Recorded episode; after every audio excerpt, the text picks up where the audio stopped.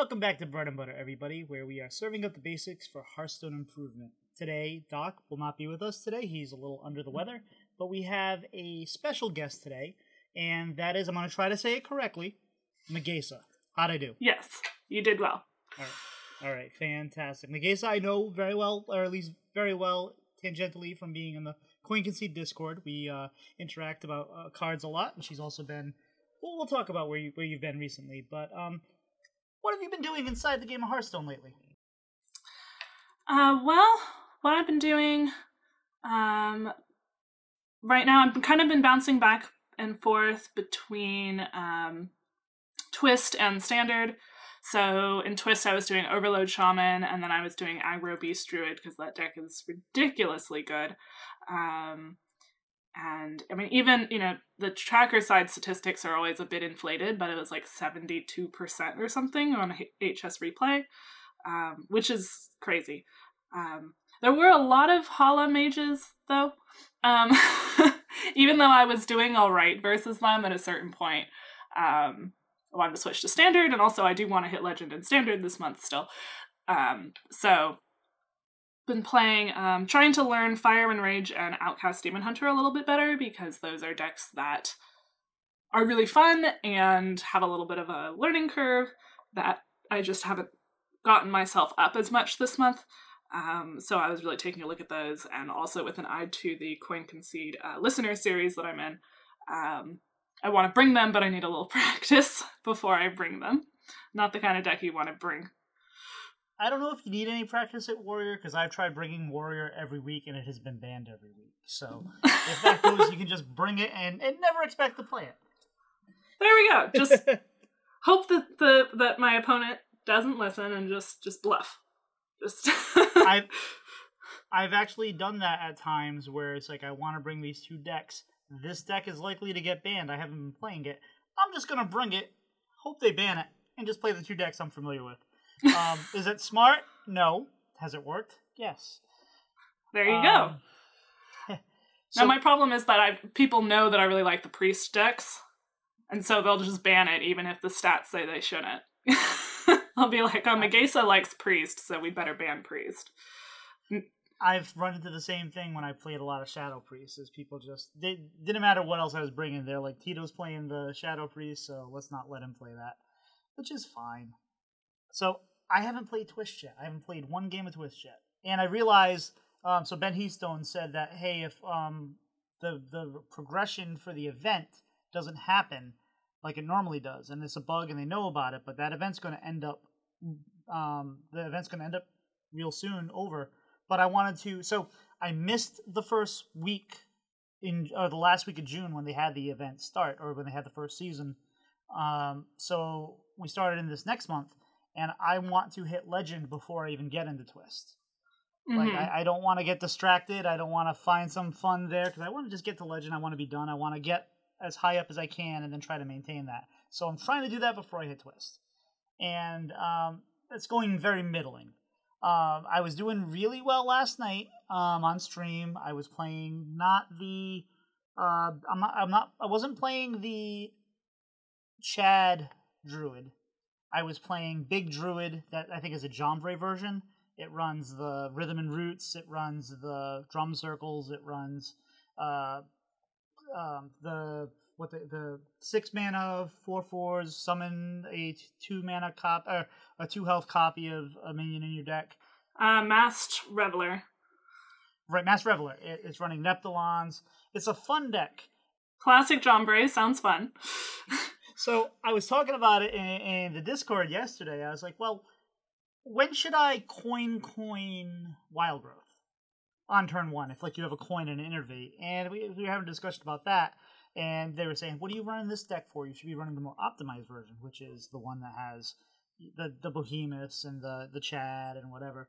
And I said, all right, first game I lose, I'll switch to that deck. And I ran off, like, a 9-game win streak. And I was up to about D2, and then I lost, and I played a few games with that deck, and I started winning and losing, and then, like, I'll just finish the climb this morning or whatever, and I've just fallen back down to like D4, D3. So I'm not sure which deck I'm going to use. I just want to finish the climb and get there. But it's been a lot of fun. But I want to get there done. I don't want to get to Twist until that happens. But what have you been doing outside the game? Well, I had this week off from work. I teach middle and high school, and I am teaching over the summer, but not this week. But I'm taking a graduate school class, studying educational therapy, and it's really interesting and it's a ton of work. So I've been trying to catch up on all of that.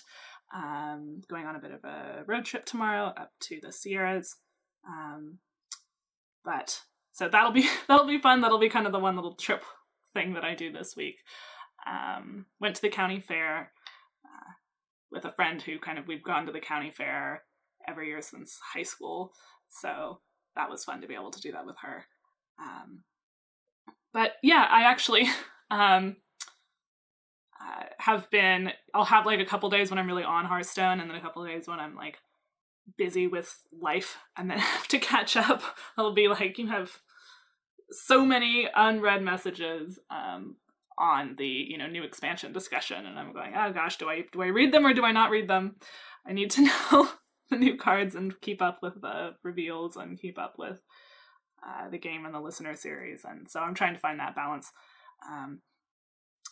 But I, really, I feel like I've done a pretty good job this week of finding the balance of staying engaged with the game to the extent that I really enjoy being engaged with the game, but also not falling behind in real life obligations. So, okay, we need to take this back a step though. County fair. Mm-hmm. What are your go-to foods at the county fair? I had a mac and cheese that actually ended up being very bougie because it had Gouda instead of regular cheese, and a ton of garlic, and also garlic fries, obviously, and a churro. So those were my main. You have to really think carefully about what you're going to get for dessert at the county fair because there's so many options. And that wasn't actually necessarily my first choice, but then I wanted something a little bit lighter because I had eaten so much mac and cheese. And I'm going, this is how I tell I'm not 18 anymore. I don't have an endless ability to eat. So, but yeah, what are your county fair foods? Well, obviously it's usually corn dogs sometimes, funnel cakes, or depending on where it is, funnel cakes or malasadish or some version of a fried dough with sugar and cinnamon. Classic. Yeah, I that's usually my go-to. I like going to less country fairs and more rib fests, where it's there's a theme, there's a food theme, and so we have rib fest coming up, I think in a few weeks, and it's got 7 or 8 different booths of people bringing the best ribs or what they say is the best ribs, and it's hard to have actually really good ribs from any of these places because they're trying to do them so fast. Like their sauce is good, but it's just slather on. It doesn't have that time to absorb. So what we've done a lot of times, especially since COVID, is instead of bringing everybody to the fair, I'll go to the fair. I'll go to 3 different booths. I'll get some ribs to go. We let them sit for a day, and then we eat them, and they're a lot better. So smart. I like the ribs. Yeah. But I'll eat something like a fried Oreo or a fried Twinkie. That just to try it. As they say, you can deep fry just about anything. Not that you should deep fry just about anything, but it works. It's America. It's the celebration of America is that we deep fry whatever we feel like. The celebration of needing to see your doctor in your 40s. But yes. Speaking of eating, I just came back from Disney World, and that's why I didn't really participate in Twist when it came out. And of course, my first day, my travel day was Tuesday of last week, which is when Twist was released, and, busy there. And I'm like, you know what, I could probably try to get a game in or two, but I'm taking the week off. I'm just kind of disconnecting and doing the thing. And I got to go on I got to go on Tron. I got to go on Guardians of the Galaxy. Both fun rides. I don't think Tron was too short. Really fun. Too short for the hour-long wait you have. And do you know how these work now? You have to sign up for a virtual queue. And at 7 o'clock in the morning, you have to be on your phone and you have to be clicking on it. And wow. If you don't get it by 7:01, you're not going to make that queue. They reopened it again at 1 o'clock, but some rides you have to get in that queue. And that queue doesn't get you right on the ride. It's not like FastPass. You can actually individually pay for a FastPass for these rides that are like $20. So you say, I'm already paying to go to the park. You pay for the Genie, which lets you go onto the like scheduled lightning rounds for a lot of rides. But then there's also special Genie rides for the new rides, which cost more, which gets you into quicker lanes to do the rides and spend less time. Now, it seems crazy. I actually don't hate some of the systems because it's a time versus money thing, right? Like, you can be a free-to-play player. You're going to eventually get all the cards you need. It's going to take you a long time in investment. Or you can just buy packs. It's the same thing here. You can pay to not wait in a 2-hour line, or you can wait in a 2-hour line and then do the same thing. So it depends on... I always say, we're already spending all this money to go to Disney World. What's an extra, whatever, amount of money to save myself time? So... we did that, but the Guardians was a lot of fun. It's really like a bunch of rides all mixed into one. It's like Space Mountain meets Rock and Roller Coaster meets Rise of the Resistance, because it's you're in a. Have you been on any of these yet? I haven't been recently. No, I went probably 10-15 years ago. So I haven't been on the new rides. So, well, Guardians just came out a couple months ago, I think, or actually no, Guardians was a year ago. Tron was a couple months ago, and the Guardians ride. It's a roller coaster, like the Rock and Roller Coaster, the Aerosmith one, but so it's in the dark like Space Mountain, but at the same time, like, the cart shifts and turns, so like your individual spot turns to look at a screen where you see a big thing going on, and you got the music playing behind you. I guess there's 6 different songs, and it's like I got Disco Inferno, which was great, but it's a lot of fun. It's intense. Like, I see people bringing, like, 5-6-year-olds on it. I don't know why you would do something like that, but it is what it is. But we're not just here to... So that's why I missed Twist. Obviously, I'll try to get to it before the end of the month, but I had a thing. But now's the time for our interview. So, Magesa, how did you get started in gaming, and more specifically, Hearthstone? Well, I've always played games. I have a twin brother, and we always played games together. Eventually we kind of diverged in our taste of games. But when we were growing up, we had to like agree on the games, and we always played together. I played a lot of like role-playing games, both on the computer and tabletop, like strategy games, indie games like Slay the Spire, more recently like Hades, of course. I played a bit of Magic the Gathering, not a ton, and a little bit of World of Warcraft, not a ton. But those kind of set me up for Hearthstone. A friend of mine got me into it in college, and I really enjoyed it, but I didn't play it like super seriously. I was hanging out in like gold, platinum, playing really bad homebrew priest decks mostly, and like trying to make inner fire combos work even when they weren't good. So, but I had a good time. And then I took a break just because I had more real life stuff going on in like late 2019. I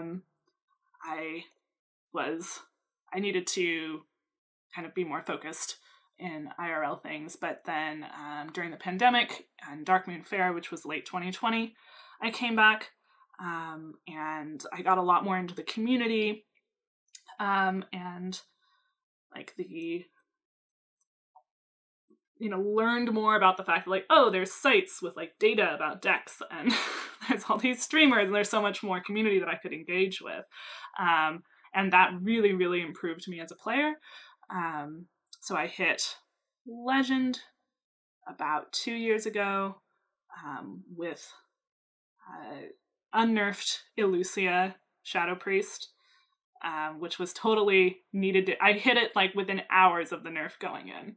Was like, surely I can pilot this deck to Legend in the last possible second before it's very well-deserved nerf. And then I managed to sort of just really keep improving every month and even get into the 11x range. And my peak, which is not where I am right now, but my peak was rank 270 in March as a finish. Thank you. with the Burn Undead Priest that was popular in March of the Lich King. And that was a really exciting experience to be playing against like people with gold and card backs, streamers, and then you could go look up on the stream after what they said while they either beat you or got beaten. I would get like really nervous the first couple times that happened. Then I didn't quite, it took me a while to adjust to the change in the meta. I haven't quite been able to get to that same level again, but I think that I know it's something that I can do, and I know that, you know, in some, it's hard to break into a new rank bracket and then not be in that rank bracket. But I think growth doesn't necessarily work like, I've made this progress and so now I'm just always there and it's easy to be there now. I think that also, you know, I had a lot more going on in real life sort of after March than I did during March. So that's also something important to keep in mind. And I think I'm learning a broader variety of decks as opposed to when I was really at my peak, I was like very much a one deck specialist with the Undead Priest and before that with Naga Priest. Just like, I have like 800 games of Naga Priest. Like the same build in my deck tracker.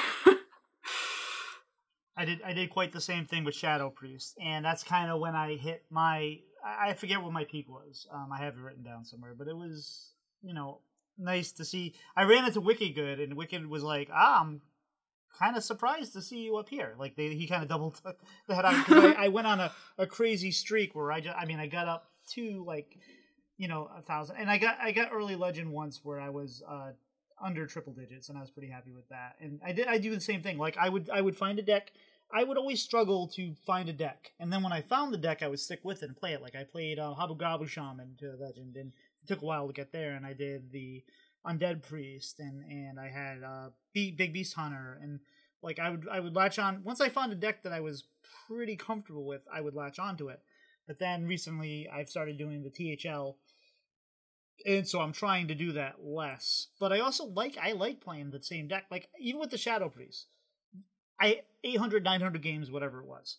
And I would still get into a matchup, and I'd be like, what am I going to... What's my mulligan here? I have two of these and one of these.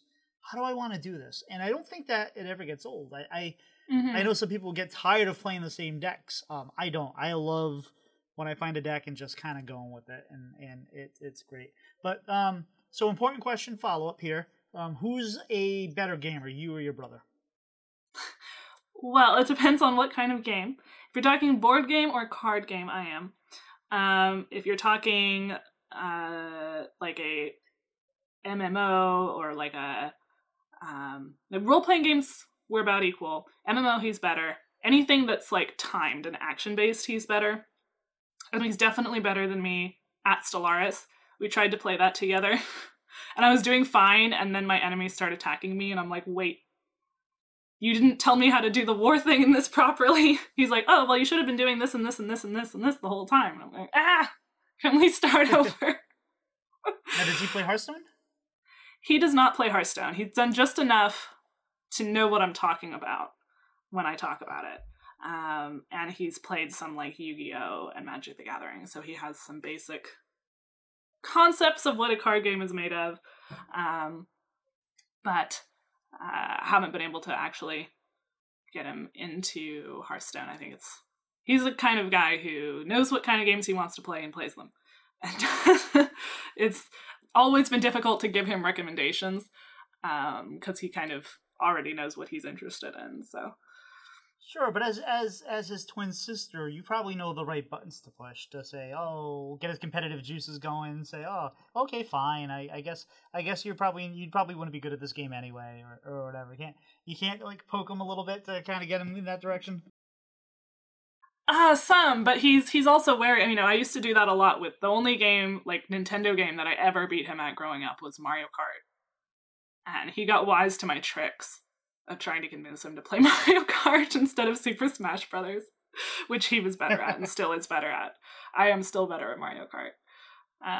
So now we'll try to split it up equitably. I did get him into Hades. That was like my one recommendation recently that he took and actually was like, oh, this game is amazing. But that's because the game is amazing. So yeah, no lies told here.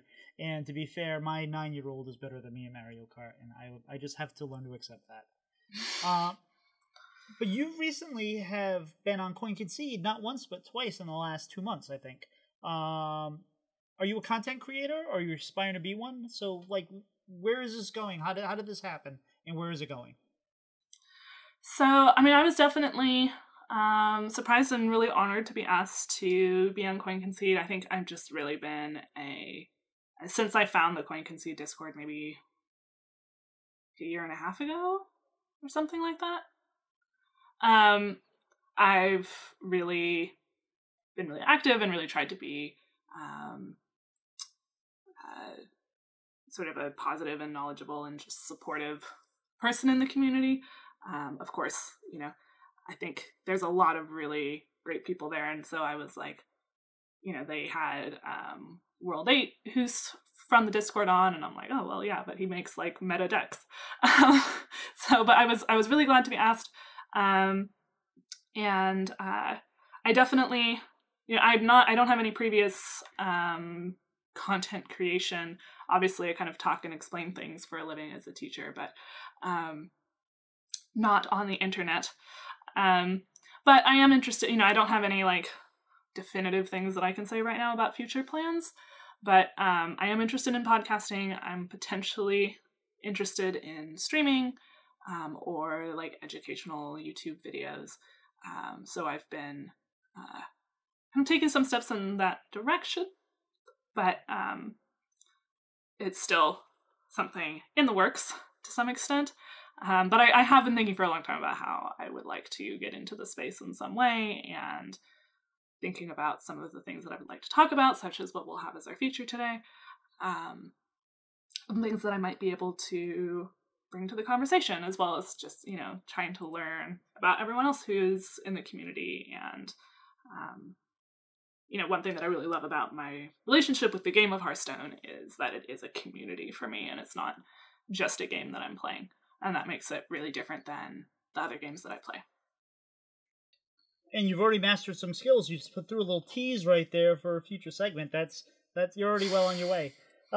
Just curious, does your partner also play Hearthstone, or just enough to know what you're talking about? Or also just enough to know what I'm talking about. He was really funny. He'd go and like, yeah, when I first got him into it, he would say, I think I'll lose 3 games of Hearthstone. He was just terrible. Because he has no gaming background, really, or not in this kind of game anyway. Really smart guy, and not particularly background in this. I know that he could learn a lot more, but he ended up kind of stopping playing after a little while, but has learned enough and paid enough attention to me, to what I'm saying, which I appreciate, to have a good sense of it, and also just like overhear the podcast that I have going. So if I'm tilted, he'd be like, what would Hat say about this? Like, I don't play when I'm tilted. Okay. Very nice. So it's been very, very supportive of my, you know, taking time for Hearthstone, obviously in a way that also means that we're taking time with each other as well, and in my thinking about moving more into the community, potentially also as a content creator and not just as a person in the Discord. So yeah, I've been very much appreciated that, but no, not currently. I don't have any real life friends who still play. But there. And if your boyfriend is listening to you listen to podcasts, if you happen to listen to Blizzlet, he might have different questions for you. Ever listen to the Blizzlet, but they go a little a different direction with things. So what is your favorite class? My favorite class is Priest. It's kind of always been Priest, but different sides of Priest. These days, Purple Priest is generally either Purple Priest, or if Overkill Priest was better, I would definitely be jamming a lot of that. But the proactive Smork U Priest I do play other classes, especially if there's, you know, decks that are aggressive but have some sort of flexibility in their plan, or tend to be my favorite. So like Paladin was a lot more interesting to me, like many people I think, when it had the Horn of the Windlord, even after it got nerfed, because that gives some burst damage in addition to your ability to win through the board. So you have that flexibility of more than one way to put together the damage. And I really like decks like that, although sometimes I'll also just play a straight minion snowball deck, like the Swarm Undead. It's interesting you say that, though, because most people don't say priest is my favorite class. I really like being proactive in back-to-back sentences, because that seems counter, except for the recent Shadow Priest. That seems counterintuitive to what priest normally likes to do. It definitely is. I think part of why proactive priest decks have been appealing to me is that they tend to have another dimension. Not as much the current Swarm Undead, but they tend, because a lot of priest guards don't tend in that direction, their proactive decks, such as like Naga Priest, had more than, you know, sort of multiple ways to go at the win.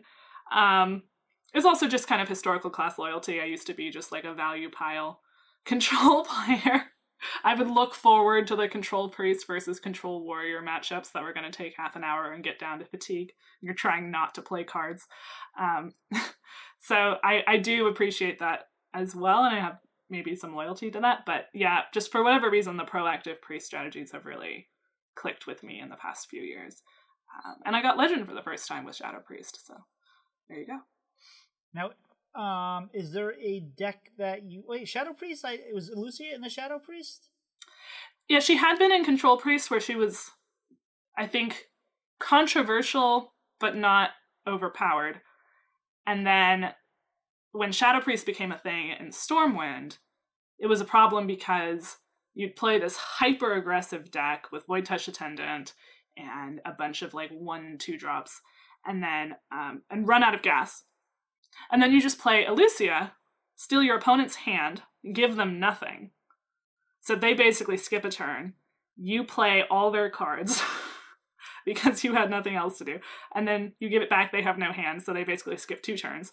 And you have a whole bunch of refill from whatever they happen to have in their hand. So it was absolutely not how that card was meant to be played, and absolutely needed to be nerfed into the ground. And it was a lot of fun. So yeah, I just didn't realize it was Shadow. Like, I remember people really hated Ilucia. I didn't really care that much, although every once in a while it would tilt you, but like it didn't feel like it was that big of a deal. But then yeah. So how about a class? Is there any class you really don't like, or want? If you could pick one class to remove, like your choice, this class goes away, which class would it be? Oh gosh, I mean, the class that I've personally played the least of is Warlock. But I did enjoy Phylactery Warlock, but I don't know that I necessarily need to delete, like, that Warlock generally has done a lot of crimes. Yeah, that's a good question. Also not on the list I provided. Yes, I think maybe just Blood Death Knight. We can keep the other Death Knights. I enjoy Unholy Death Knight. I don't think there's a lot of people that would argue with you on that. I just, when I'm trying Outcast, which of course, like, that's its worst matchup, I run into one. So I just went and put them at 5 going, well, they have 30 cards in their deck. They might not have Blood Boil. They had Blood Boil. So I left. They always have Blood Boil. And then they always have Wrathweaver. And I always get tilted by Wrathweaver. Not because it clears my board, not because it's a 5/5, but it also generates corpses. It's like, do we really need to have Twisting Nether on a stick that also generates corpses? But anyway, I don't want to go off on that, because there's a channel for that we can talk in. So what's your favorite deck of all time? I think we've already kind of alluded to it, but... my favorite deck of all time is Naga Priest, because Naga Priest is able... There was kind of 3 game plans. There was the just snowball early game plan. There was the... dare I say mid-range game plan, where maybe you didn't have as quick a start because you didn't find your Serpent Wig right away, but then you're able to get some really big minions kind of around turn 4. And sometimes if a deck couldn't deal with that, that was enough. And some decks you really needed to just kind of have any board stick in the late game, like any minion at all. And then play, you know, Radiant Elemental, your whole hand, a million Serpent Wigs and Bless, and then hit them for like 30 with one minion. So having that flexibility of trying to figure out from what you drew and what your opponent is doing and what the matchup is, which one you want to do. It was the kind of deck where you can jam 800 games and still really be learning a lot about the deck.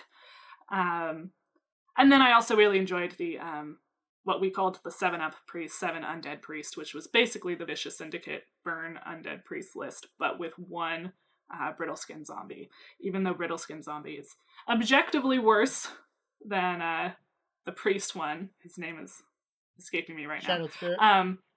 Shadowed Spirit, yeah, clearly better, but having one extra just because when you didn't draw an Undead, the deck felt so bad. And there weren't that many, so having one more really helped with the brick draws. So yeah, those are probably my top two, as I had alluded. The Naga Priest, I have a quick funny story. I had a student who liked to get me off topic. Of course, students love to get you off topic. It was a like one-on-one class, and he asked me whether I played any games, and I was like, you know, I asked him if he'd heard of Hearthstone, and he goes, oh, my dad plays Hearthstone. So we had this conversation like every class. He'd be like, my dad wants to know this. And I'd tell him, he'd come back, and he found out I was playing Naga Priest, and he came back one day and said, so my dad tried the deck, and it's terrible, and he hates it. I don't think it was ever a super popular deck, because if you don't draw the Serpent Wigs, you're sad. It eventually evolved to be, if I recall, it eventually evolved a little bit past just being Serpent Wigs. But yeah, it was a deck that evolved over time. I really liked it. I played a lot of games with it. But I think we've already kind of answered this as well. But what kind of deck styles do you prefer? It seems like mostly aggro is your jam. Mostly, and not exclusively. I do play, like, I really liked the Habu-Gabu Shaman as well. That I was going to bring that up because you were saying I like decks that have lots of different outs and ideas and different directions it can go. And Habu-Gabu Shaman, I think, really exemplified that because every game you could win in an entirely different way. And what you would base your win condition really on the matchup and be like, okay, what am I doing here? It's way different against aggro than this. It had so many different directions to go to. I love that deck. That was a lot of fun. Yeah. No, I really enjoyed that deck, and I think there's a lot of, you know, I can find fun and definitely in different kinds of decks. And then I'll even do sort of a control coaching with, like, Wicked Good once in a while, which is fun. But I trust myself to navigate that much more if he's also on the call. I usually make him do aggro when I have a coaching with him, except for the one time where I was like, should we do Smallmouth Priest? He's like, no, because what will happen is I'll just be yelling at you to move really fast in the last 20 seconds and we won't accomplish anything. So, but I usually it's hard to do coachings on. Yeah, when it's an APM turn, you kind of just have to go. But yeah, mostly the Smork. Yeah. Nice. So what other modes do you play? Well, I'm liking Twist. I play Wild every once in a while. I'll see like a Raffle deck, and it'll be really silly, and I'll try it. Since I have been playing since 2015, I have enough cards to usually not have to craft very much if I see a Wild deck. But I never know what I'm like. I never know what my opponent is doing in Wild ever. Duels is fun. I haven't played a ton recently, but I enjoy Duels. I always kind of forget about it and then come back and go, this is fun, I should do this more. Battlegrounds, I have played it kind of in the way that my boyfriend has played Hearthstone. If people talk about it, I can vaguely follow what they're talking about, but I don't know the meta. So I think if you just invest, like, you know, I'm going to play Battlegrounds for this afternoon, or just, you know, put a good 2-3 hour block into it. And then usually people just get hooked, and even if you're not figuring it all out, the way those games work, it's a lot of fun. And I'm with you too. I rarely play duels. I occasionally play arena, not very often. I haven't tried Twist yet. We already talked about that. Wild. I like playing some weird decks. Like I usually like take like a Mark McKay deck and play that. Like I love playing Sunkeeper Raw Rogue because nobody sees that coming, and when you pull off that combo, which you can actually do fairly consistently, when people are getting hit in dome for 20, and then they kill it, and you just get it cheat death back, and you do it again. It's just a beautiful thing. No one knows how that card works, but to wrap up our interview, what is something somebody might find surprising about you? It doesn't have to be serious. Doesn't have to be. It could be something quirky. Well, I'm realizing what I put down, I kind of already gave away what I had originally thought of putting, which is that I used to play, even though I'm, like, pretty smork now, I used to play very kind of value pile, and I thought Ticketus Warlock was unbeatable and terrible, because it was for me, since I had no win condition in my deck. Turns out you do need a win condition against decks with that destroy, you know, 1/3 of your deck at least. So, yeah, I don't know. There's other, something people find surprising about me. This is kind of random, but my go-to fun fact tends to be that I am named after my mother's cat, not my username, but my real name. She had a cat that she named after that was like her soulmate cat. And so... even though my name, it's technically like my great aunt's name, but really it was because she wanted to name me after her cat, who died a little bit before I was born. There's no thought of like reincarnation here, like, oh, this is my cat now in human form or anything. I mean, I would be honored to be that cat in human form. It seems like it was a really, really special cat. Who, like, a very independent cat, also kind of a ruthless hunter. Now we keep our cats indoors, but that wasn't really the way that people did things at the time. And definitely, if they're like, my aunt had a really annoying blue jay in her garden, and then one day came home to find the blue jay's head on her pillow, like Godfather style, as a gift from this cat. But otherwise, I swear, really sweet cat. And so, yes, I ruthlessness aside, I don't consider myself someone who would put the blue jay head on the pillow, but I would be honored to be a very sweet cat's, reincarnation, and we'll keep the ruthlessness to Hearthstone.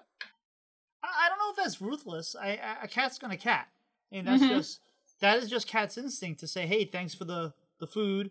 And here's a gift back for you. I took care of that mouse that's been troubling you. There was a bird that clearly was menacing you. I took care of it. Here you go. I mean, that's just cat being a cat. That's true. I'm actually going to share it because we ask our guests this question sometimes, but I don't think we ever provide these facts. I used to work at a place in college called Sugar Jones, and what this place was in a college town. I went to UMass Amherst. And you used to call up like you were ordering pizza or calzones, but you would order hot, fresh-baked cookies.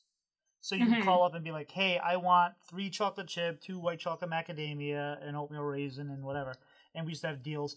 And we would deliver them hot, fresh, out of the oven with milk and Ben & Jerry's ice cream. Nice. That was fantastic. In a college town? Perfect. Oh. Yeah, and I used to be, so I was in the 5 college system, and we had, it was like Amherst College, UMass, Hampshire, which was kind of the stoner school, and then you had Smith and Holyoke, which were the 2 all-girl schools. And, like, you always knew right around 11 o'clock was when the stoners from Hampshire would be like, hey, man, you got some cookies? I want the cookies. But I miss that place. I used to be able to go to parties after hours, and I'd bring some cookies that I bake at the very end. I was known as a Sugar Jones guy. It was great. I did tour Hampshire when I was at schools really? And got that impression. I toured, like, so many schools, and I applied to 14. It was really excessive. Like, that's not necessary. I applied to two schools. I applied to WPI, which is the school I wanted to go to. I got accepted. I had issues with my SATs were like 10 points off. So I had to retake them again. I was going to go ROTC, and they were like, well, too late. I said, all right, whatever. I took the test anyway, and then I decided to enlist into the National Guard. And then I was about to go on vacation to Florida the week before I was to go into MEPS, which is where you go when you process to be in the Army. And I got a letter saying, hey, your application has been accepted to WPI. And I was just like, you know what, whatever. And I had already, when I went, the day before I left for Army, I applied to UMass Amherst, and like 3 days after I got back, I got accepted. I started a semester late. It was great. Wouldn't change anything because I love my time at UMass, and WPI would have been fun, but you know, it is what it is. But anyway, now that we've talked a little bit about you, we know who you are. You know, so much for as much as you can know somebody in a 15-minute conversation. Let's briefly talk about the new expansion. So.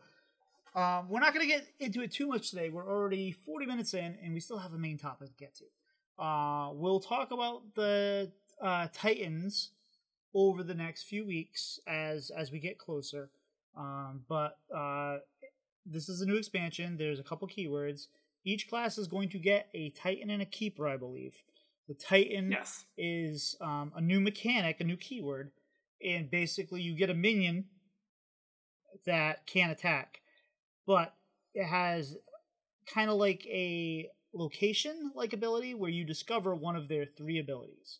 And each one has these unique abilities and maybe some text on their card that happens. And you once you've used up all three of those abilities, which you can only use one a turn, you can then attack with them. But as crazy as that sounds, they're minions, so they can still be interacted with. So they can be killed, they can be polymorphed, they can be whatever. So it'll be interesting to see how dominating they are. Now, a lot of these Titans have really interesting powers that even just getting them down and using once could be super good. Like, for instance, Eonar for Druid, I think that's the name, that's how I say it. Their abilities are crazy, like restore your health to full. I think one, is it restore your mana crystals? I could be wrong about that. But restore your hero to full health, or draw cards until your hand is full, or refresh your mana crystals. She is 10 mana, but you can refresh all of your mana crystals if you want the same turn that you play her, and then still have 10 more mana. And you're Druid, so it's not turn 10. Right. And now these cards cannot be generated. You cannot discover them. You cannot... Now... You can discover them from your deck, I assume. Like if you like draw a card from your deck, draw a copy from your deck. I'm assuming that works, but you cannot randomly generate them out of thin air. But so far we've gotten, I believe, the Mage one, the Paladin one, the Death Knight one. Excuse me, the Demon Hunter one, the Hunter one, the Warrior one. So I think we're about halfway through. The Priest one. Well, so what do you think of the Priest one as a self-proclaimed priest main? Well, definitely not a Shadow Priest card, or at least it would be, I do run into Shadow Priest sometimes that are like a hybrid control thing, but I do think that this card is interesting for, I mean, it's definitely a lot of value, and Control Priest doesn't tend to struggle in the value department, but whenever there's late game slugfests to control decks, that's always helpful to have more value. So to let our viewers know what this card does, it's a 7 mana 3/10 Titan with after you use an ability, discover any legendary minion. Any is an interesting term there. Obviously will not include the Titans, I believe, because that's what we already said. But its abilities are you can either shape the stars, which is to choose a non-Titan minion, summon a copy of it with +2/+2. And that's not your minion, that's a minion. So that could be your opponent's Blackwater Behemoth. You can strike from history, which is to choose to remove 2 enemy minions, remove them from the game. That sounds like a poof effect, not a destroy. So that sounds like it would bypass death rattles. That sounds like it would be basically silence and remove. And then you could also Vision of Heroes, which is summon a random 6-cost minion, give it taunt and lifesteal. So there's this is sick. This has a lot of value. I don't think it needs. I know you said it doesn't really feel like it has shadow synergy. I don't think it needs to. I think you still put this in, and this is like a break in case of emergency. Hey, I'm on turn 7. I got a Titan. I can do something with this. I don't think there's. That's what I think of all the Titans that I've seen so far. Is some of them you could probably build around, but I think they're just like, this is a good card. This is Ziliax. This is, you know, Tar Creeper when it used to be good. This is like a card you just throw in your deck no matter what. Yes, some of the Colossals are that way, like Leviathan and Krabatoa, right? Like, mostly, unless you have a very specific reason not to, you throw it in the deck. And I do think that a lot of the, especially because they have 3 abilities, they're very flexible, many of the Titans, and so that means that you don't necessarily have to only put them in a certain kind of deck. I mean, some of them you're probably going to want to, you know, you might build a deck around a particular ability that they have, and, you know, really low to the ground decks may not want to have this potentially clogging up their hand, although if you're more like a Burn Shadow Undead, I would see you being more likely to, say, want to copy one of your minions in the late game if you've kind of run out of gas. With the Priest Titan, since it has that shape of the stars. Yeah, especially with something like maybe a Shadowed Spirit. And you generate a legendary minion on top of that, so. Right, so you have something else to play next turn. And it is discovered, which we know from the Countess, is much better than random. Of course, that's always true, but and any here, I believe you're right that it still doesn't include Titans, but which you can't get in any way. Like, you can't evolve into them, you can't summon them. You can copy an existing Titan though with like Cover Artist. So I imagine Cover Artist is going to show up more than it has so far. I think people are thinking that, but I think that's the same people that thought Tony plus the Jailer plus, you know, our Fires of Zinajari plus Steam Cleaner was going to be this Meta Tyrant. It's something that sounds nice on paper, but the amount of time you'll see a few highlights of these things, but I personally don't think it's going to happen a lot. But I think people are going to try the heck out of it, at least in the first week. Definitely people are going to try the heck out of it. Yeah. And I'm not saying I won't. I just don't. I don't think it's going to be the Meta Tyrant that people think they are. But the interesting thing is, like Cover Artist, you copy it in the state it's in. So if you copy, so what I wonder is if I use it. So the mage one's interesting. Let me pull up the mage one. This is Norgannon, and it's a use an ability, double the power of the other abilities, and you can either deal 5 damage, enemies' cards cost 1 more next turn, or you can cast 1 random secret. So if you use, like, say, deal 5 damage, then the next ability would discover 2 secrets, or make the minions cost 2 more mana. So in theory, what happens is you use an ability, now your next thing is doubled, you Cover Artist, and then you use the ability. There's only 2 left. When you copy it, it's in the state that it's in. So it's only going to have 2 abilities left. So in theory, you're already ready to double them. My question is, when you copy it, are you copying it in the state that it's already cast a spell that turn or not? And I don't know if I'm sure Hat's already answered this.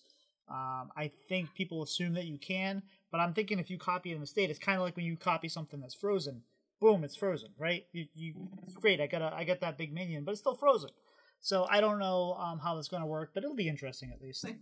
From what I've seen, it's like it has Rush. So if you copy a Rush minion, even if you copied a Rush minion that attacks, it can still attack. If it's frozen, it's still frozen, right? But so if you have a frozen Titan, then it can't use its ability because you use an ability in place of attacking. But from what I saw from Hat, the if you copy Norgannon, and I believe that Leo, the game designer, answered this as well, but you can use it right away. But, you know, if you copy Norgannon after he used something, then you only have the two left, but they are doubled and you can use it right away. So theoretically, and I think this is kind of like the Tony combo. I don't think this is really the thing to do. Theoretically, you play Norgannon, which is 6 mana. You play Reverberations, or, sorry, play Norgannon first, cast like a Mage Secret, play Reverberations, make your enemy's cards cost 2 more next turn. Cast 2 coins that you got from the Dispenso bot. So this is very ambitious. Cast Reverberations again. Now you can deal 20 damage because it started at 5 and then it was doubled twice. This doesn't seem like it's worth 20 damage, but it is a lot of damage. And it is technically possible to do that in 1 turn with Norgannon. And I would like to point out, just aside, that so we've already known who the lead designers have been recently. Like, we know that Korra did Nathrio. We know that Celestalon did Rise of Lich King, March of the Lich King. We know that Leo did Festivals. The lead designer for this one is Alex Smith. So his Twitter handle is at Gonzo, GONNZOHS. So make sure you go give him a follow and give him, good kudos for leading a very interesting set. I don't think it's been as publicized that he is the lead as some of the other folks, and this set's looking very exciting. So I think we should all, give him some credit. Now I mentioned keepers. Now there's not a keyword keeper. It's just, it's kind of based on the lore.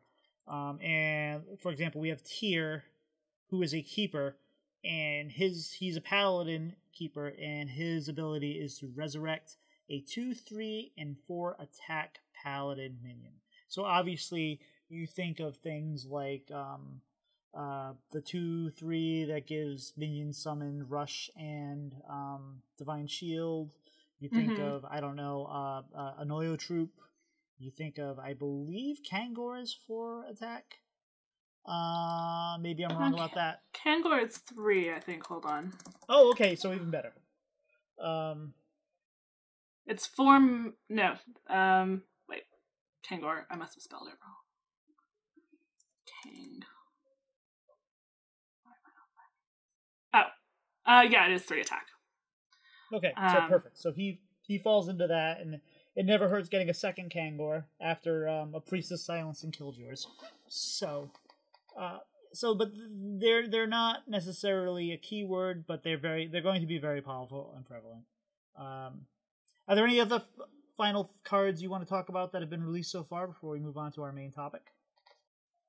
I'm just generally excited to see more of the cards. I think the way that they're going to do the reveals this time is really cool, where they're revealing all the Titans, and then we'll kind of get a full class every day, so 1/2 of it released by 1 content creator, and then the 2nd half, and then you can go ahead and theory craft. This will be after neutrals, so first the Titans, then neutrals, and then classes on the same day, so then you can theory craft right away, which I think is really cool, and I'm looking forward to that. Yeah, I don't theory craft. I say, oh, this would be cool in my head with if we do this and this, and that's about it, and then other people do it, and I'm like, all right, great. And it doesn't mean I don't like building decks.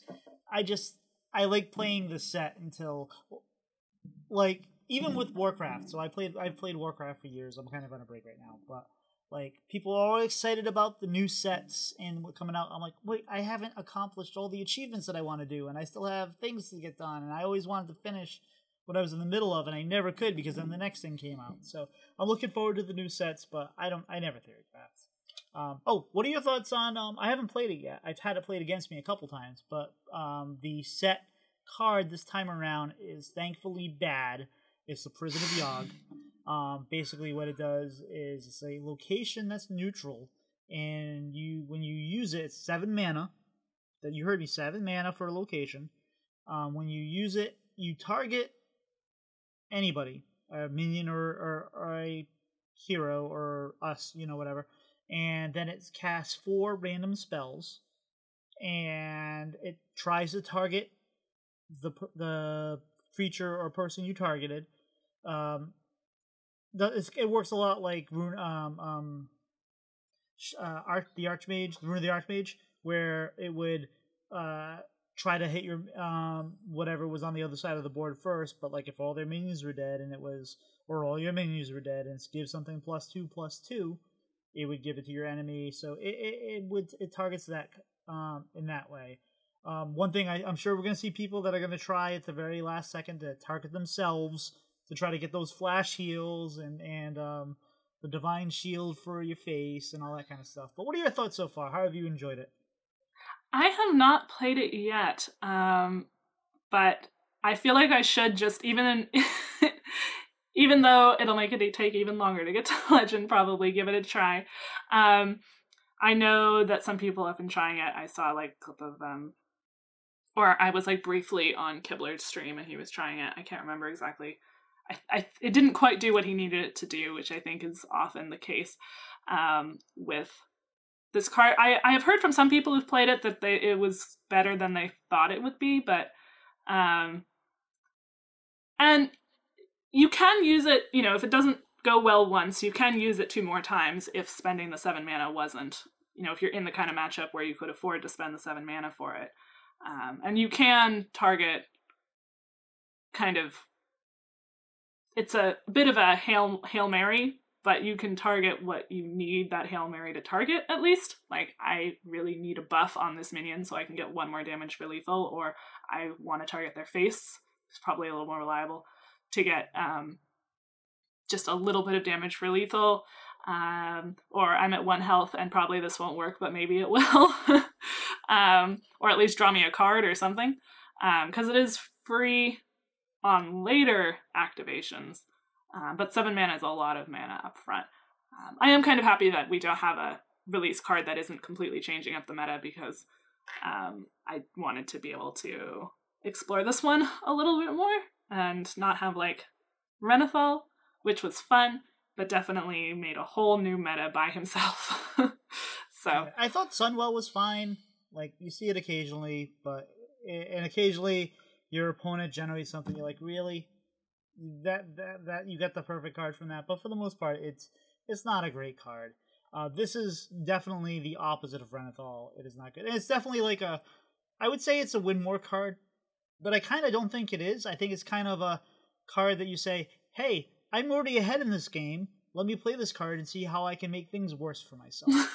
So that's kind of where I see this card being. But, hey, it's kind of a perfect flavor for what they're doing. The Prison of Yogg-Saron is kind of a chaotic fight in WoW, and you lose your sanity. So if a card's going to help you lose your sanity, I think it's a appropriate location.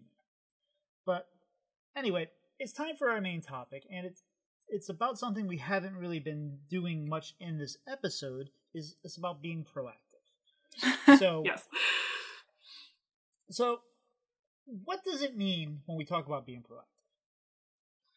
So being proactive, people use it in terms of to be proactive within a game or a proactive deck, but in either case, it's about focusing on trying to end the game on your terms, rather than trying to kind of prolong the game or prevent what your opponent is trying to do, which of course is also strategies that a lot of people enjoy doing. In a proactive game, you're trying, usually that means you're being more aggressive. That means you're spending all your mana. You do still, I think there's kind of a misconception that proactive decks don't care about what the opponent is doing, or are just play the green card and go. And certainly all decks differ in their, how complex they are to play. But there can be proactive decks that are really difficult, ones that are really flexible. Often, if you've built a low-to-the-ground deck, you don't just have one green card to play. Hopefully you don't. And you do want to know your opponent's deck and game plan, because you want to know how to make things awkward for them to stop you. Not so much to, and to know, like, what is the kind of thing that they can deal with, and what is the kind of thing that they can't deal with. And is there a way that I can approach things, you know, make a board that, for example, if you're facing Blood Decay and you are in Rage Warrior, let's get all my minions to too much health for Blood Boil.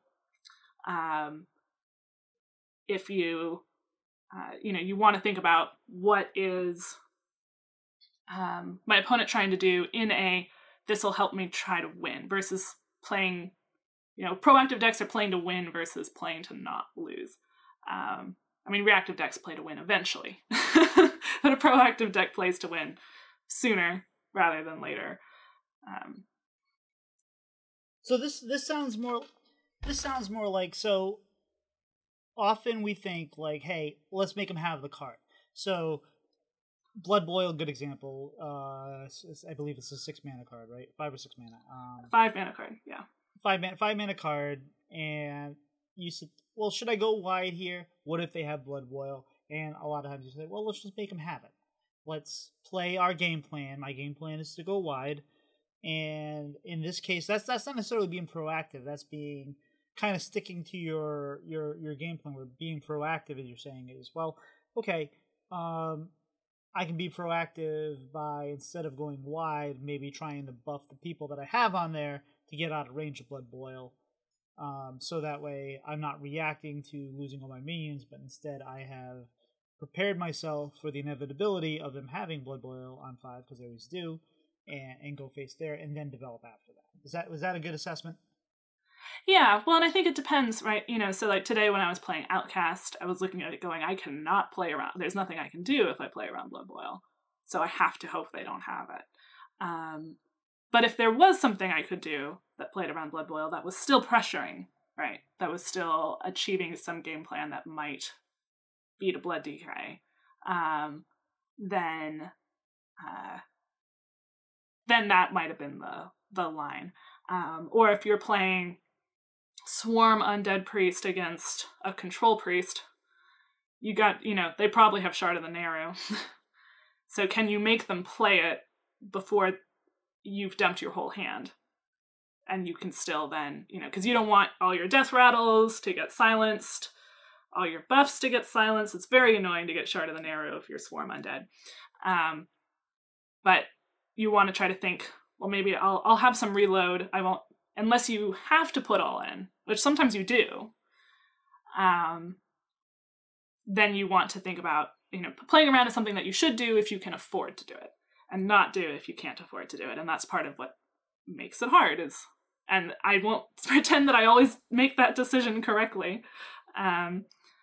But being proactive is not just always making them have it. It's also thinking about how can I best push damage in a way that's going to be effective. Now, with proactive, when we talk about this, proactive doesn't always mean you're doing something. It means planning, right? So let me ask you if this, let me give you a scenario. You tell me if I'm being proactive or not. I'm trying to wrap my head around this in a way that makes sense. I've been playing Big Druid lately, and I'm like I said, we talked about this earlier. And sometimes I will equip the weapon and get it to 1 health. I mean to 1 durability, and I'll have a board, and then I'll hold swinging on the weapon, even if I had enough room for those minions, because I'm expecting them to clear my board, and then that way I am ready to reload that next turn to swing with the weapon, then hit the drum circle, give them +2/+4. So is that being proactive, or is that being reactive in a way? I mean, yeah, I can see what you mean about people might define these terms differently. In terms of how I'm thinking about proactive, I would say that is because it's playing to your game plan, and it's playing to what's going to be maximally pressuring, given that they may have a clear. Because there's this tension, right, between you want pressure, but you also want reload, and you want to be able to bridge. If you're a deck with a big swing turn, you want to be able to bridge to your swing turn.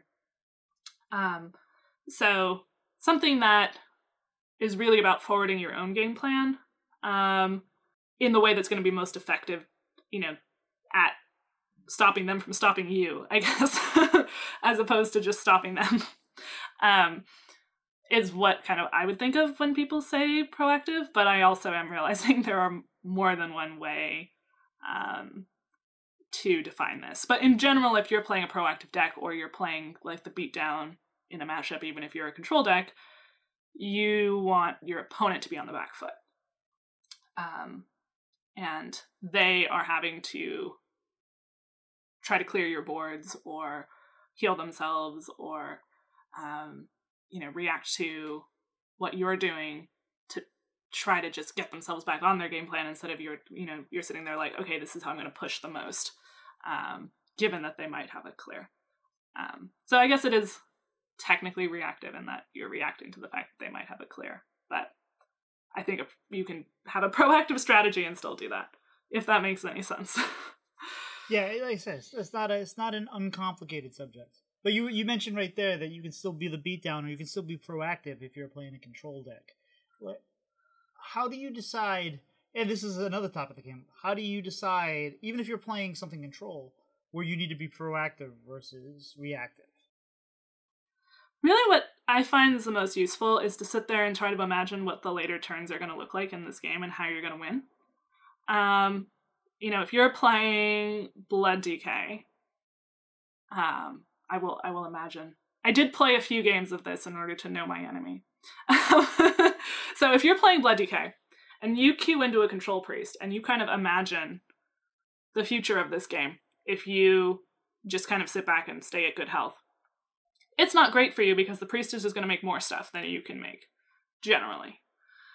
So then you're going to say, okay, and priest does have healing, but it doesn't have as much healing as it used to have pre-rotation. So then you can start to see that the more likely winning game plan is I'm going to try to get Mograine down early. I'm going to try to, you actually have more minions in a way than they do. But try to get a bunch of minions down, see if I can push a little bit of damage before they just outvalue me. Or if you're a Blood DK facing something with really high inevitability, which we don't have a great example in the format right now, but if you have something like back when we had like Phylactery Warlock, you were facing down a Phylactery Warlock and you're like, if I just sit here, they are going to win. Right? You can't out heal a Phylactery Warlock. So you have to think about, okay, I can't just react to their game plan because there's nothing I can do about their game plan if they get there. So therefore I have to make them react to me and basically disrupt them by the fact that they can't do what they want to do because I'm pressuring them. And some control decks are better at that than other control decks. Like Control Priest is not great at pressuring, even when it needs to. But most decks have some ability to play the other way. And similarly, if you're playing an aggressive deck, you may be facing another deck that's even lower to the ground than you are, or that just they happen to get a draw that's just more aggressive than your draw was. And so then you have to kind of play on the back foot and just clear their board because you're only going to win if you get board control back. So unfortunately, that means you might not be able to go face as much as you normally would want to go. And you might have to play the control deck, even though you're an aggro deck, in that particular game. So it is about knowing the matchup, although when in doubt, do your deck's game plan, right? If you are like, I don't even know what my opponent's playing right now, then do your own game plan. I hit a deck the other night on stream. They were playing Mage, and they whipped out the minion that dealt 1 damage to everything every time you cast a spell. Oh, and yeah. Then they followed it with the minion that every time a minion takes 1 damage, they die. Yes, Hollow Technician, I think. That was a bit of a surprise to me. Yes.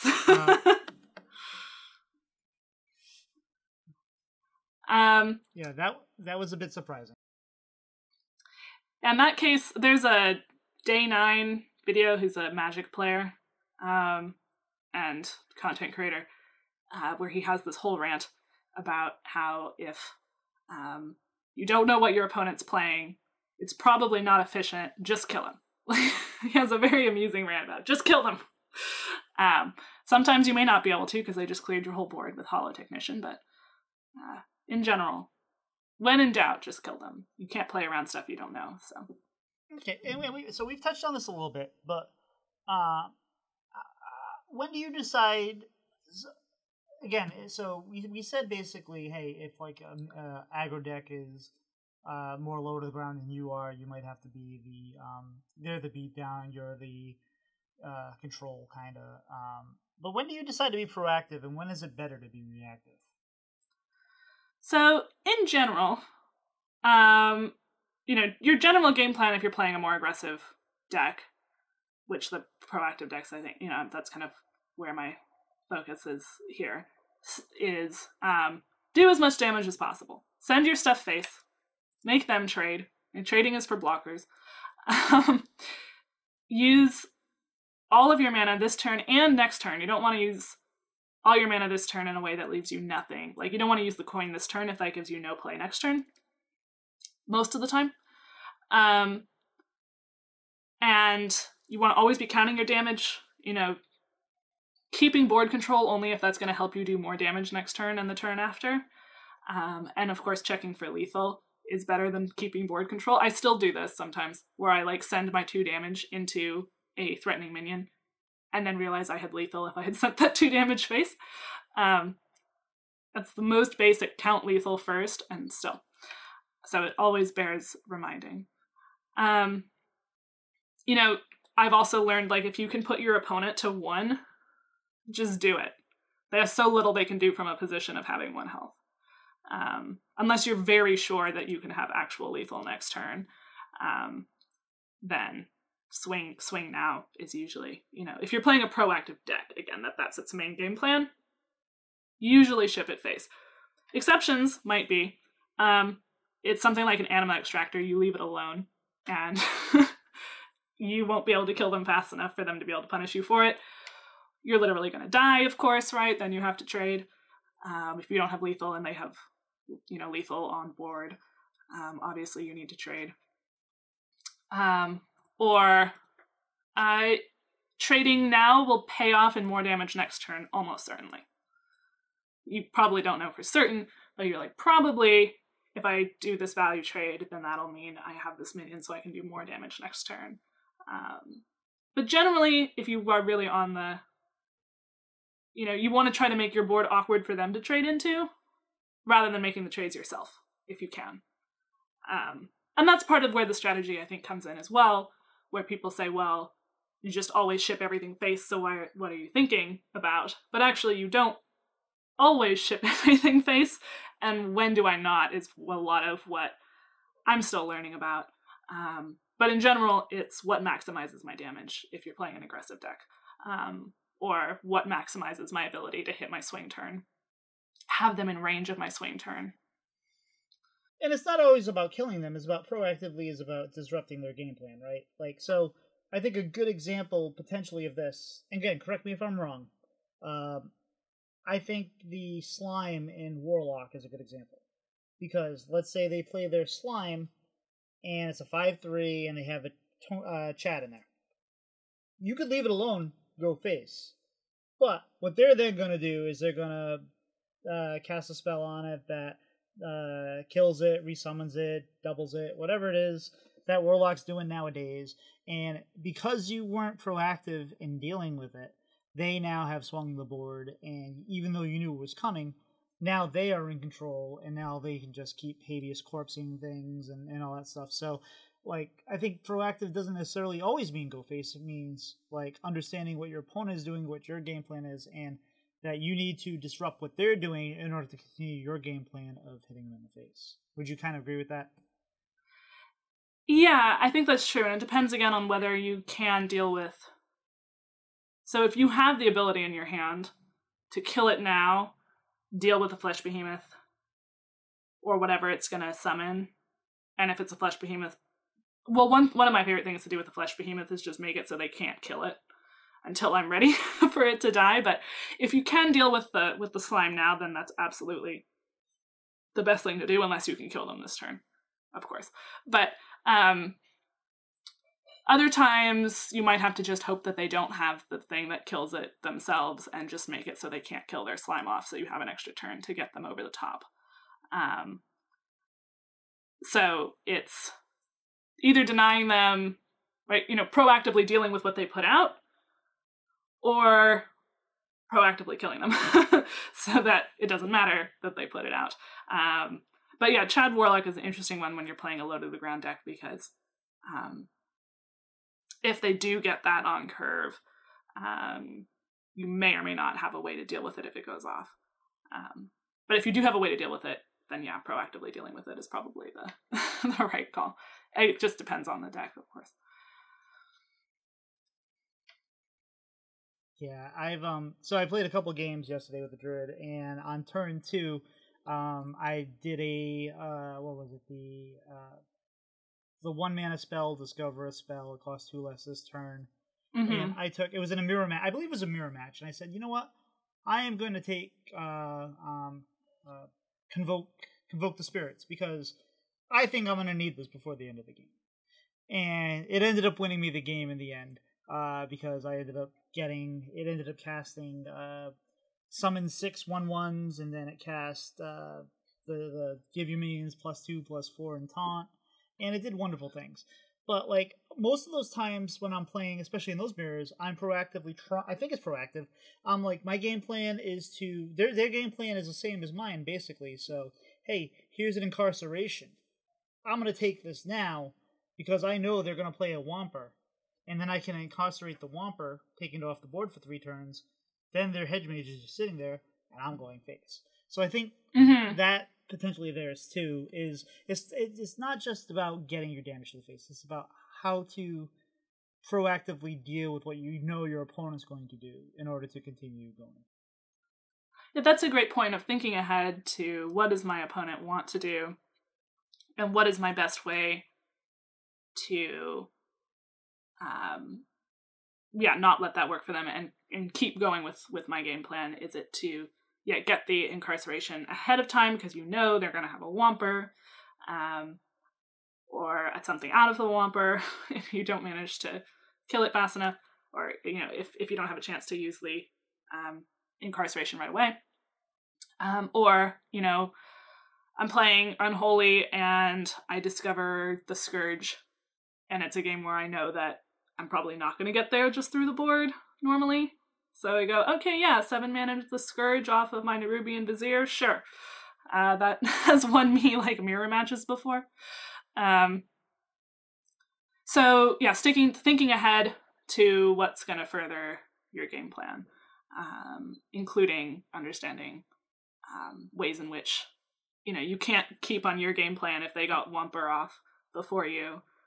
That's going to stop you in your tracks unless you thought ahead of, and were able to find something, for example, like incarceration. And then you're like, well, good job on the Whomper. I'm going to keep going with what I was doing. And I'm wondering how many of our listeners are asking themselves, what is incarceration? That is this week's good puzzle. Question. You can go figure that one out for yourselves.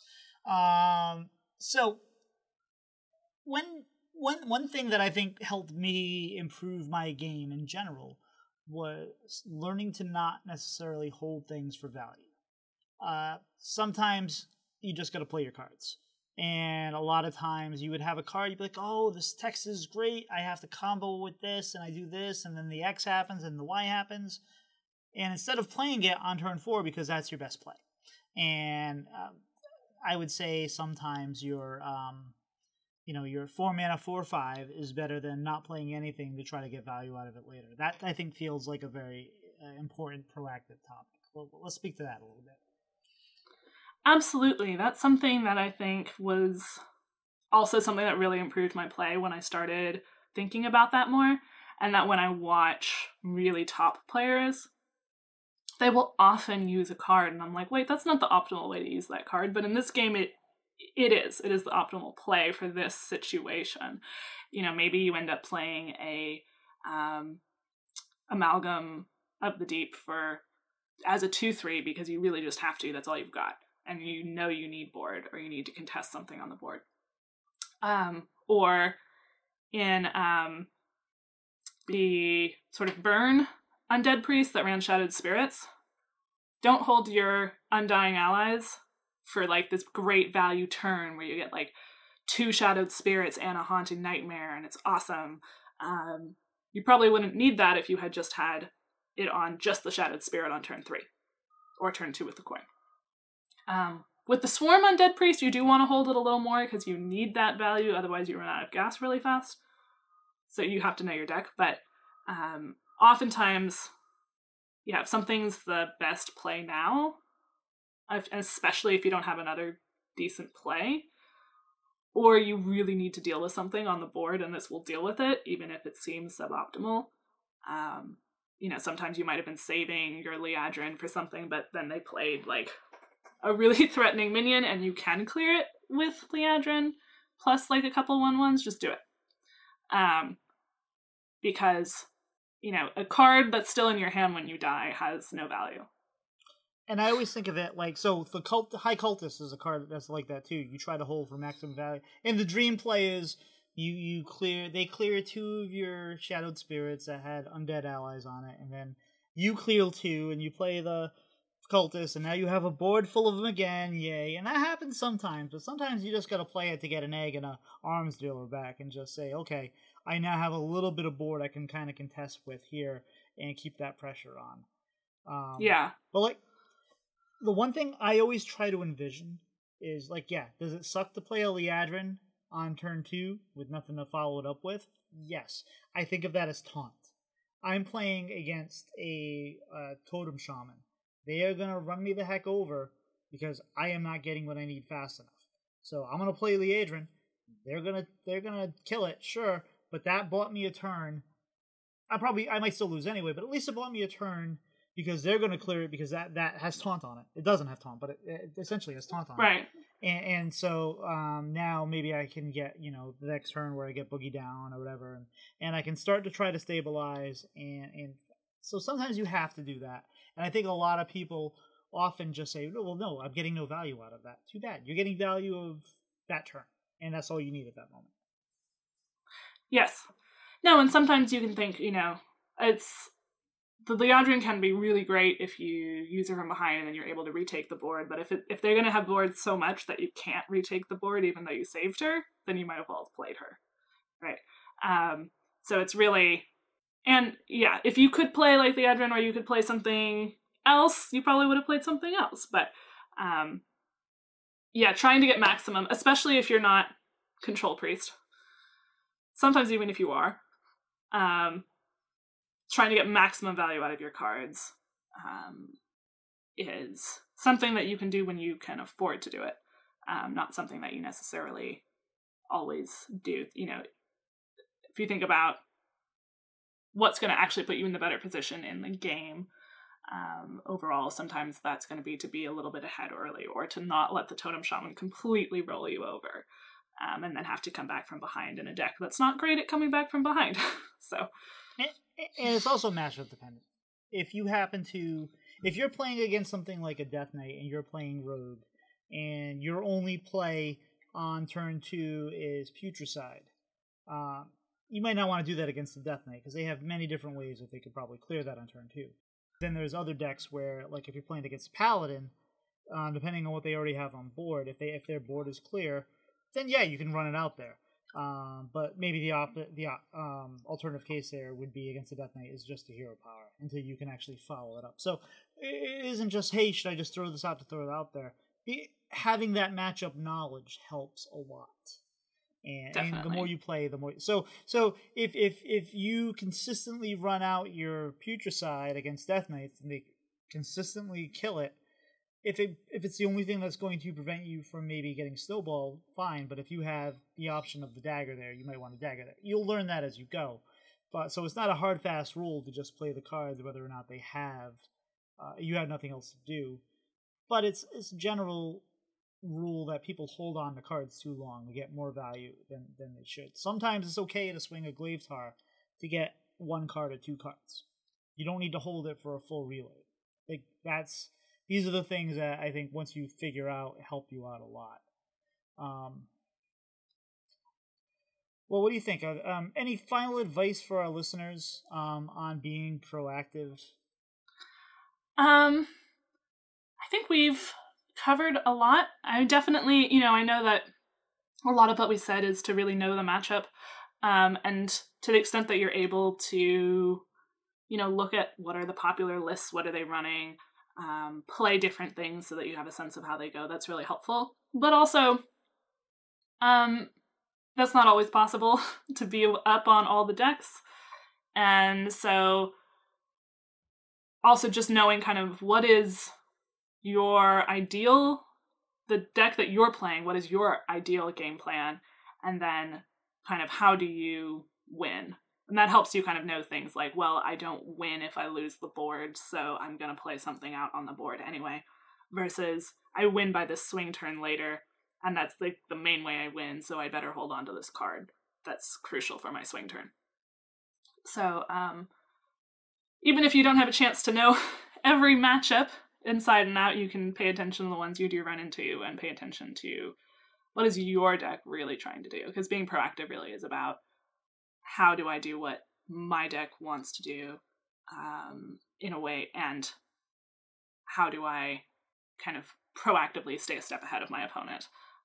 Ideally, that also means knowing what your opponent's going to do and preventing them from doing that, but it's knowing your own game plan is the most important thing, especially if you're crunched first time. Right, and unless it's controlled for you, so you don't want to waste another 30 minutes of your life. Even if you're playing an unfavorable matchup, play those matchups out. Learn how they beat you. Maybe even play that deck. But like, if you just kind of nope out of a game because you know, hey, I usually lose to Death Knight in this situation, then you're never going to learn to find those outs that will help you win that matchup and maybe other matchups. So play those games out. Again, unless it's like a control priest and you don't want to be there for like 30 minutes and you just played 3 control priests in a row and you had enough. Like, that's understandable, but for the most part, play those unfavorables. That's how you learn, that's how you get better. And remember, even if unfavorable, you lose 70% of those games because it's that polarized, that still means you win 30%. So, stay on it. But I think it's time for dessert. How about you? What do you think about that? That sounds good. All right, so as Doc usually says here, please leave us a review if you like the show. We're growing. We're still here. We're episode 32, I believe, right now. We have no plans on stopping. More and more people listening every week. We appreciate it. Word of mouth helps. If you have a friend that is playing Hearthstone and they're trying to learn how to be a better player, we're not a news show. That's what Coin Concede's for. That's not what Blizz is for. That's not what Squelch is for. But we're trying to help you and ourselves learn how to be better Hearthstone players. And hopefully we even if we help some people, maybe not everybody, maybe everything we're telling you already know, maybe it reinforces some stuff. But the more people we can get listening to the show, hopefully the better we can help everyone get a little better at Hearthstone. Magesa. One thing we've started asking people lately is, what's your favorite dessert? Well, generally, if there's chocolate and or caramel involved, I got these chocolate caramel cookies. There's like chocolate chip caramel cookies. Amazing. Also was really good to like break up and then have with ice cream. So it's hard. Yeah, I would say that's one of my favorite recent desserts, but asking me to pick just one as a person with a major sweet tooth is tricky. That's fair. I'm assuming you're a fan of the Rolos? Yes. Yeah, chocolate, caramel in the same place. Definitely. Definitely a fan. And where can people find you on the social medias? So I am not as much on social media as much as Discord, but I am Magesa8 on Twitter. I have not been tweeting a lot, but I am going to, if the site like doesn't have a dystopian collapse, try to be on there more as I noticed this today. You are criminally unfollowed, so please underfollowed. So please go give her a follow. Encourage her to get on there and tweet a little more. No, so here's the thing. Since the Great Takeover, the panic, the sky is falling, and I understand he keeps doing things that are stupid, but everyone keeps coming and saying, "Hey, I'm on this platform now. Here's my thing. Hey, I'm on this platform now. Hey, I'm on that platform. You know where they keep posting that? On Twitter. You know where they keep posting? Twitter. You know where people still are? Twitter. So until people that I follow stop posting on Twitter, every time there's a new panic, like today it's threads on Facebook or something like that, until there's actually a lack of people talking on Twitter, I'm just staying there. And you can find me there at Tito Santana HS. You can find Doc McButt there at Doc McButt. And you can also find me on Twitch at Tweetos and TNHSS. I think you were about to say something, and I kind of just rolled into my spiel there. So. Oh, no worries. No, I was just going to say that is, you know, I think wanting to get more into the Hearthstone community space, I'm seeing that that is, for better or for worse, where it is. And so, yeah, I'm hoping to... I got a little more on there, and definitely would love to hear from anybody who's listening to the show. So thank you so much for listening. Now, I would suggest on Twitter, so since we're talking about Twitter a little bit, get alerts for some people if you want instant news or up-to-date news. Now, don't put your alerts on Ridiculous Hat because you will get way too many alerts. Your phone won't stop dinging. I personally have alerts on Celestalon, Songbird, which Korra, Deck Tech, and a couple others. Now you do get some redundancy there because once Play Hearthstone tweets out, "Hey, here's the new Titan," they all retweet it. So there's a little redundancy there, but you get a lot of information by having people that you like providing your information that don't tweet constantly. Have alerts to them because then you just get that information right there. So I suggest that if you're just trying to stay up on things and you want to know, hey, when the next thing's happening. How about shout-outs? You getting shout-outs this week?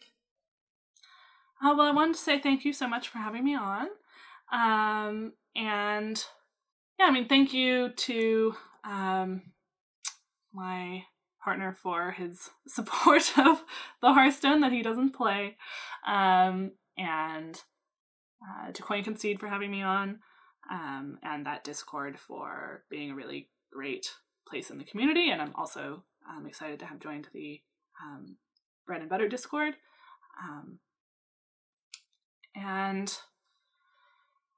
a shout out to the teacher of my grad school class who's really making sure that we know our stuff and are not going to go out unprepared into the workforce, which is good, actually. As the first class I'm taking in this program, it's actually encouraging because it says to me that I'm actually going to learn something here. I'm going to come out qualified, and I'd better make sure I stay on top of my work at the beginning of the week and don't leave it to the end. So, fair enough. I was going to say you're shouting out your partner, but I guess he's not going to be listening to this podcast. So, and I'm just going to shout out to our boy Doc, who wasn't feeling that well tonight. He should be back next week. I know people say that we should be telling you guys who are going to be on next week, so I'll tell you that next week we're going to have a very special guest. But anyway, I think that's our show. Magesa, thank you so much for being on. We really appreciate it. I'm very excited. Hopefully we'll have you on again in the future and talking more Hearthstone. But until then, I think we're toast. We'll see ya. Bye. Thank you.